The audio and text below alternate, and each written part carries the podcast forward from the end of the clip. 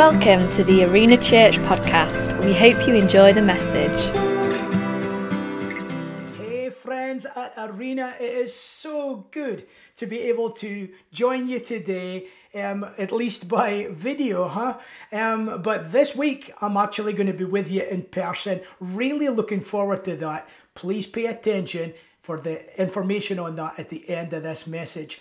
Um, I know so many of you encounter you as friends, but for those of you who don't know me, my name's Stuart Watt, and um, I'm in the northeast of Scotland, living in a rural location um, where I pioneered a church in 2012 with my wife Alicia and three children. Um, it's a place called Mintlaw, and uh, yeah, we've been here for 10 years. And um, yeah, I'm a pastor, but I'm also an evangelist. And um, I'm trusting today that through that gifting, God is going to bless and help you. I came into relationship with Arena Church about seven years ago when Christian, your pastor, was actually taking on the role of um, church planting lead for Assemblies of God in the UK. I remember going along to the session at the annual conference because I thought I'm going to go in and hear this guy and see what he's about and hear the vision that he's got for church planting. And the Lord impressed upon me clearly that day that I needed to cheer Christian on. I needed to get behind him and build a relationship with him. And, uh, you know, since then, um, I, I would never have dreamt um, how that relationship would deepen, blossom, and materialize to be what it is today. And, and not only my relationship with Christian and, and our two families knowing each other and having spent time together, but the relationship that's been extended um, as I've got to know you as a fellowship. And guys, truly, what a wonderful bunch you are. Um, leadership you know, it starts at the top. You know, if we can't get it right at the top, it's not going to happen anywhere else. Uh, and uh, that's why you have got such terrific leaders. They are servant hearted kingdom men and women of God. And I, I, see that in Christian and Caroline. I see that in the rest of the leadership team. But I want to encourage you that culture runs right through the house, it runs right through the campuses the DNA of kingdom culture, that accepting of people, that, that kingdom welcome, that unconditional love, and that reverence for God Himself. It, it's just beautiful. And I want to honor you, each and every one of you, today. What a fantastic fellowship you have, and what a fantastic leadership you have in Christian and Caroline and the wider team. I hope that you don't take them for granted. Today, I want to talk to you about being a way maker. Um, and as we begin this message, we're going to turn to a famous Bible story in Luke chapter 19. It's the story of Zacchaeus, the tax collector. He, of course, was the guy that famously climbed up the sycamore tree. We read from verse 1 there He, that is Jesus, entered into Jericho and was passing through. There was a man named Zacchaeus who was a chief tax collector and he was rich. He was trying to see who Jesus was, but he was not able to because of the crowd, since he was a short man. So, running ahead, he climbed up a sycamore tree to see Jesus, since he was about to pass that way. And when Jesus came to that place, he looked up and said, Zacchaeus, hurry and come down, because I must stay at your house. So he quickly came down and welcomed him joyfully. All who saw it began to complain, He's gone to lodge with a sinful man. But Zacchaeus stood there and said to the Lord, Look, I'll give half of my possessions to the poor. Lord, if, if I have extorted anything from anyone, I will pay back four times as much. Today, salvation has come to this house, Jesus told him, because he too is a son of Abraham, for the Son of Man has come to seek and save the lost. This great story has caught the attention and imagination of all who have read it through the centuries, mainly because of the actions of one of the main characters there, Zacchaeus, when he climbed up the sycamore tree. The images of that stick out starkly in our minds, don't they? This well heeled um, tax collector, wealthy man in his time, um, crudely climbing up a sycamore tree. It must have looked so odd. Um, obviously, despite his riches, Zacchaeus was a man of deep seated need. And the story is a striking reminder to us all that if we would humble ourselves like Zacchaeus did, then we will, in so doing, position ourselves to catch a glimpse of Jesus. And we will position ourselves to receive of the kingdom of God and the favor of God into our lives. You see, the writer to the Hebrews says this without faith, it's impossible to please God. For he who comes to God must believe that he is, and that he is the rewarder of those that diligently seek him. And in the letter um, in James, uh, sorry, um, we read these words that God resists the proud but gives grace to the humble. Think of grace as forgiveness or mercy. Think of grace as um, power and strength. It's things that are, are outside of our natural ability that only God can give, and it's undeserved, unmerited. But if we would humble ourselves, heaven will give it into our lives. I wonder if you have need of such things today, if you have need of the mercy and forgiveness of God like Zacchaeus did, before we go any further, if you've never um, humbled yourself in heart and said, God, I need you, if you never recognized your, your, your need and recognized that Jesus, the Son of God, came to meet that need. When he died on that cross, he came to die for you. If you've never responded to that and sought his help and forgiveness in your life, then why don't we do that right now? Please just repeat these words in prayer after me. Let's close our eyes together. Thank you, Almighty God. Thank you for loving me. Thank you for dying in my place, Lord Jesus. Forgive me for my sin. Come and heal my brokenness. Come into my life and save me. Amen.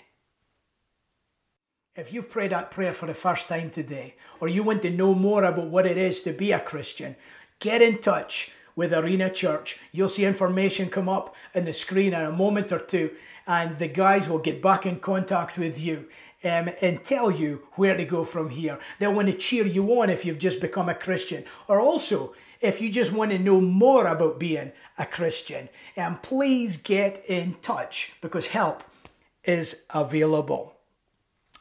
So, we've talked about the obvious thing in this story the sycamore tree. But I want to look at something perhaps a little less obvious in the time that we have remaining.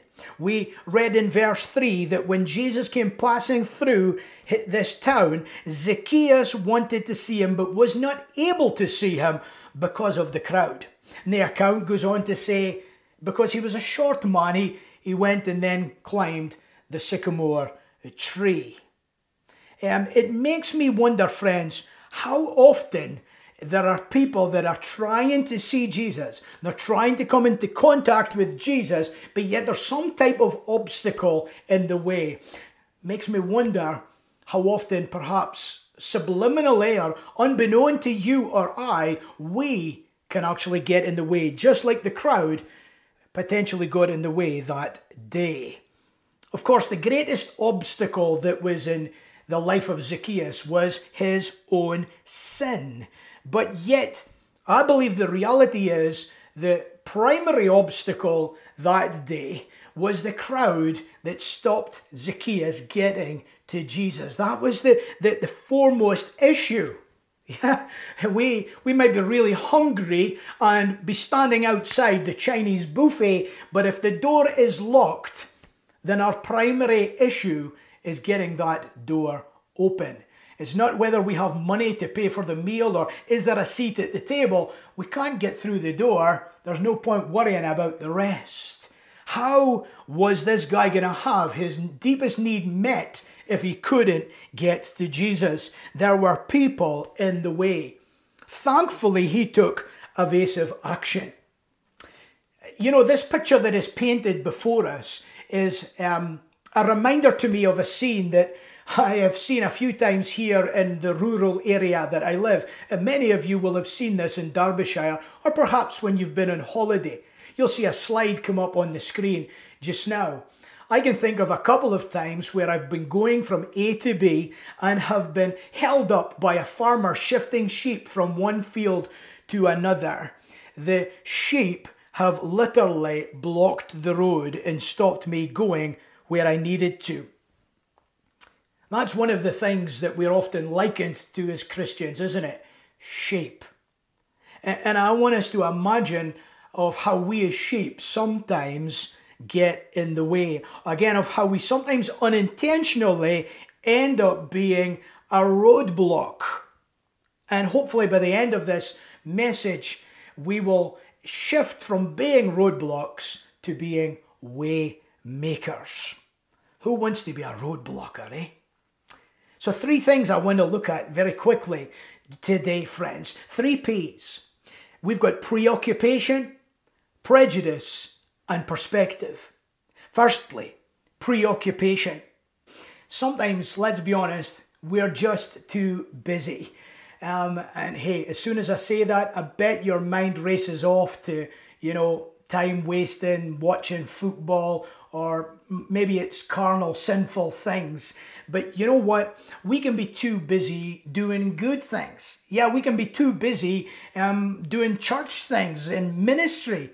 You might wonder, well, what does that look like? What, what are you on about, Stuart? Well, sometimes we can be so preoccupied in Christian service that we become unavailable to the Holy Spirit's leading. Imagine if those in the crowd had been sensitive to Zacchaeus' situation. They might have had the privilege of being the ones to lead Zacchaeus to Jesus. Contrasting with that, imagine if Zacchaeus had become so discouraged because he couldn't get through the crowd to the Jesus he wanted to see that he had slumped his shoulders, turned, and went off home. And imagine if that had been his only opportunity to see and meet Jesus. These are challenging thoughts, huh? And um, it, it makes me think of an account in Mark's Gospel, chapter 1, where it tells us that Jesus had been in Capernaum and great things had been happening. Many, many people had been healed. Lots of people had been delivered of demonic possession. And the next morning, the disciples woke up uh, they're ready for another day of miracles. The revival train was running. And um, where was Jesus? He was nowhere to be seen. The Bible tells us that he had got up early that morning and went to a solitary place to pray, spent time with his father. They eventually caught up with him, and the disciples said to Jesus, Hey, we've been looking for you everywhere. Come on back.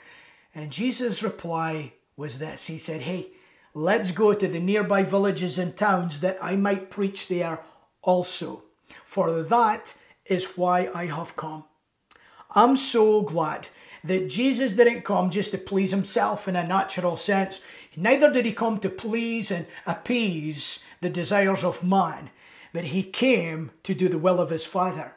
He didn't come to build man's kingdom, no, he came to build God's kingdom, to bring the kingdom of heaven to the earth. I'm so glad because if he hadn't, I wouldn't be in the family of God today, and neither would many of you.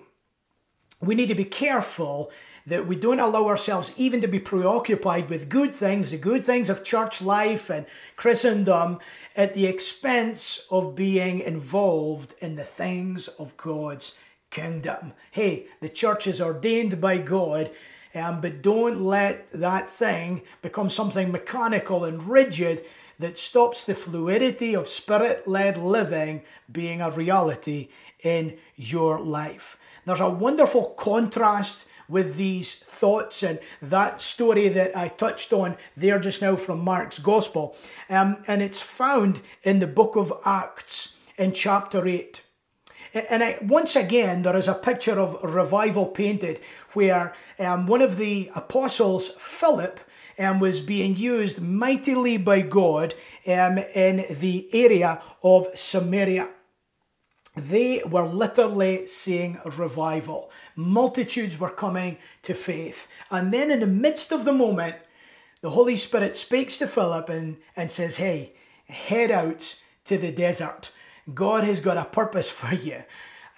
Put yourself in that situation. I laugh as I recount the story because I think it's crazy. I know I would have found it so easily, so easy to justify hanging around at least for a two, three days more in Samaria. I would have said, okay, Lord, I hear you, um, but you know, I'm sure there's some more folks to get saved here. It was like the windows of heaven were opened. Eh? And uh, we would have justified other things like these people need pastored, they need discipled. There's a whole queue um, waiting to be baptized. So, hey, Lord, maybe just two, three days. But the Lord said no. Eh? The Lord said no. And I'm so glad that Philip was available. He was available whilst he was being used mightily in that context. He was available to the leading of the Holy Spirit. And look what, look what happened as a result. Because he was available, not only did he see an area such as Samaria totally blessed by God, but he was led to intersect the, the, the man that was known as the, the Ethiopian eunuch, who had been on a religious pilgrimage in his, his own way as best he could, trying to find God, but to no avail. And he intersected him, and um, he, at the time, the eunuch was reading from the prophet Isaiah, making no sense of it at all. Being anointed by the Holy Spirit, Philip brought revelation of the gospel through the scriptures, led the man to Jesus, baptized him in the water, and his Bible historians tell us that they believe that on the basis of that account, that Ethiopian eunuch became a catalyst that spawned a revival spreading across the nation of Ethiopia. If Philip had stayed where he was, if he'd been preoccupied with the mission that was Samaria, he would have seen an area mightily blessed. But because he was available, a whole nation was blessed by God. I want to tell you today, Arena, that in the kingdom of God, our availability will determine our usability in the purposes of God. Secondly, let's think about prejudice. You might think it's a bit of a, a stretch, or I'm taking um, preacher's license to imply that there was prejudice in the hearts of those who were between Zacchaeus and the Lord Jesus in our text today. But I believe I'm right to say that. Um, we read in verse 7 of the story, following um, Jesus um, calling down Zacchaeus and embracing him very much into his life in the moment. Um, we read that the, the, the, the people in the crowd, in fact, it says, all who saw it began to complain, saying he's gone to lodge with a sinful man. All who saw it. the, the problem of bickering, of, of whining and judgmentalism wasn't just present in one or two, but it was a pandemic. It was an epidemic that ran through the whole crowd, disciples and all. Zacchaeus was a tax collector, and they were well known for not only doing their job and, and collecting what was right um, by the law from individual people, they were known also for extorting an additional amount from them too and putting it in their back pockets. These guys were effectively thieves, and, and by virtue of that, of course, were very unpopular. But note here in the text that it wasn't the specific act in itself that caused them to be pushed to the periphery by caused Zacchaeus to be pushed to the periphery um, by the crowd. It was what the act reflected. They, again, they said, He's going to lodge with a sinful man. The people, because of the acts of Zacchaeus, had, had now cast a stone of judgment per se upon him. In their minds and with their mouths, they had deemed him a sinful man. And of course, they were spotless and clean and without sin. No, of course, they were not. They were no different to you or I.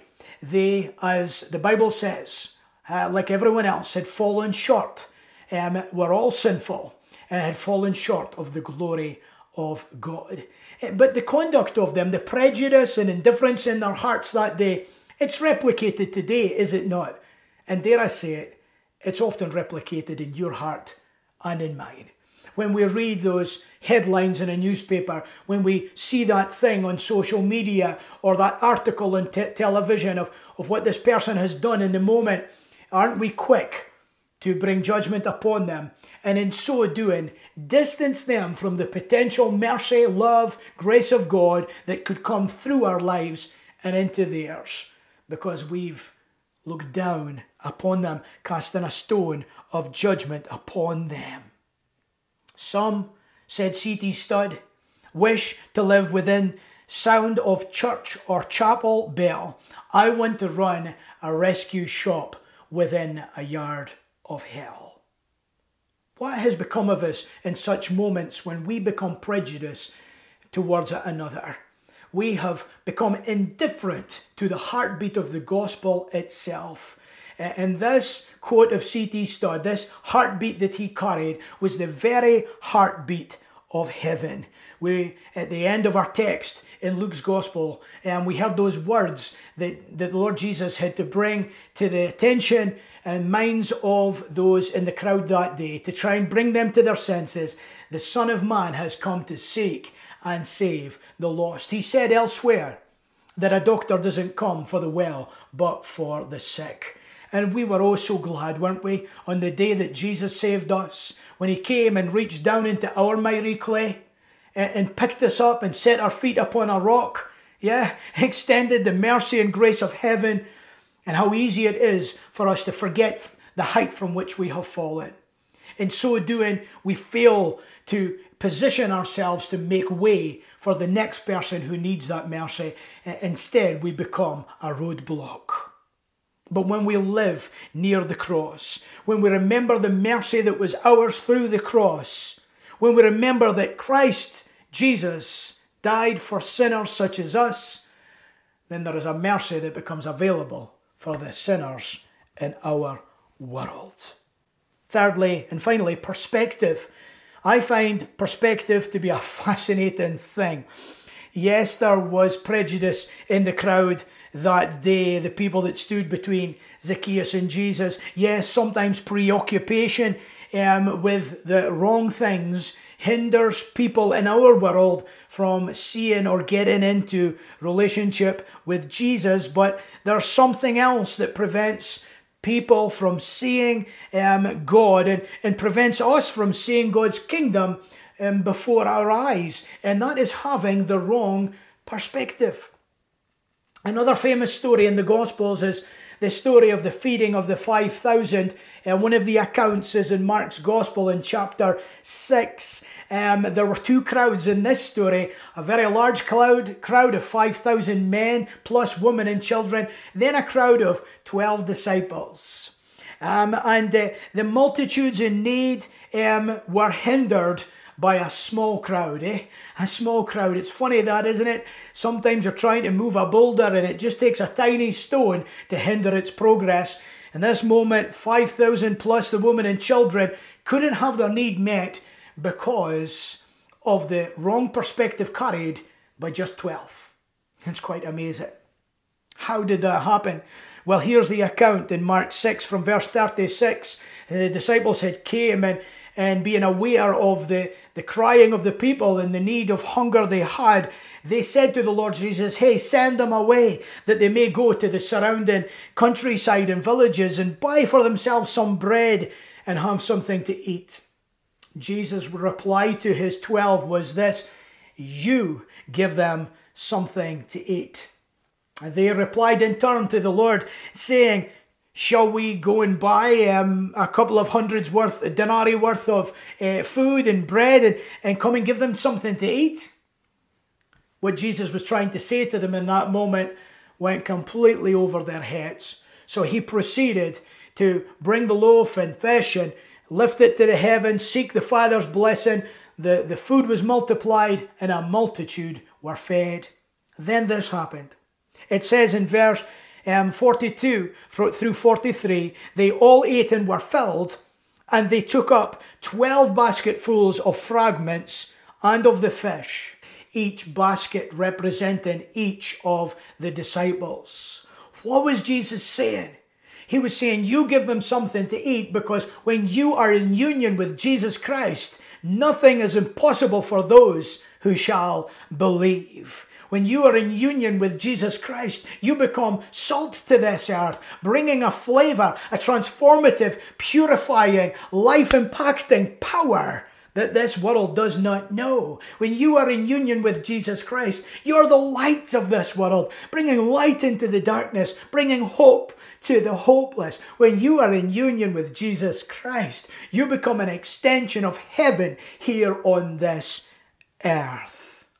Friends, do you need to regain that heavenly perspective today? Do you need to be reminded, and that's what I'm doing in these moments, of who you are in Christ? You see, the same Spirit that rose Christ Jesus from the grave lives in you today. Perhaps you need to speak to some mountains today to tell them, hey, be removed and cast into the sea. Perhaps you need to stand up and dust yourself down. Remind yourself that you're a child of the King, that you are a child of God.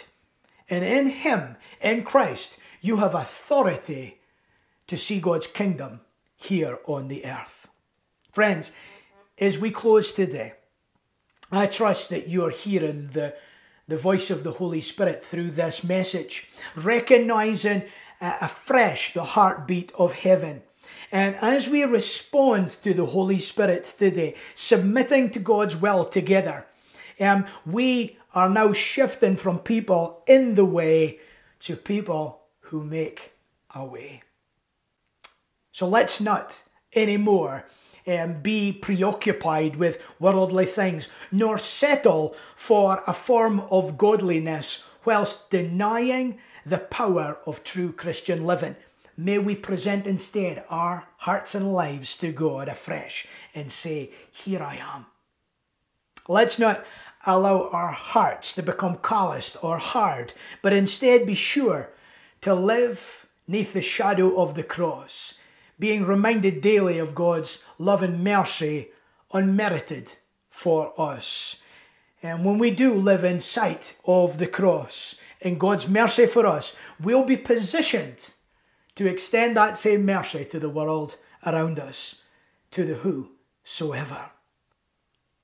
Let's be sure to lay hold of the truth of who we are in Christ, standing on the authority that we find in Him then we will truly be the hands and feet of Jesus in this broken world.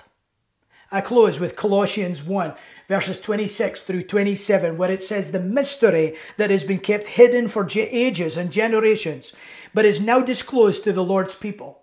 To them, God has chosen to be, make known among the Gentiles the glorious riches of this mystery, which is Christ in you, the hope of glory. Friends at Arena, let's be world changers in the days and weeks that lie ahead of us. Let's regain that perspective. Uh, let's reposition ourselves um, from being uh, people of indifference to be people who possess the heart and mind of God. Let's position ourselves not to be preoccupied, but to be there and available to be used by God, to be waymakers, not roadblockers. I believe God is going to do new and amazing things through you. Hey, can I pray for you? Father, bless your people this day. Bless them, fill them afresh, anoint them for kingdom purpose. May your will be done in and through their lives, I pray, in Jesus' name. Amen. It's been great to talk to you today, but this week coming, I'm going to be around, going to be at the different campuses and we're going to be running some um, personal evangelism training courses which are brilliant and totally geared for every person. Doesn't matter who, who you are, doesn't matter how young a Christian you are, what your confidence level is, or anything like that. This is for every single one of you. It's going to help you to learn very simple skills that will enable you to engage with those in your workplace, your neighbors, your family members, and friends and be able to position them to come into relationship with Jesus. We're also going to have some practical opportunities to put some of this into action, and I want you to be part of this. So please come along. It's going to be great to see you again. God bless you.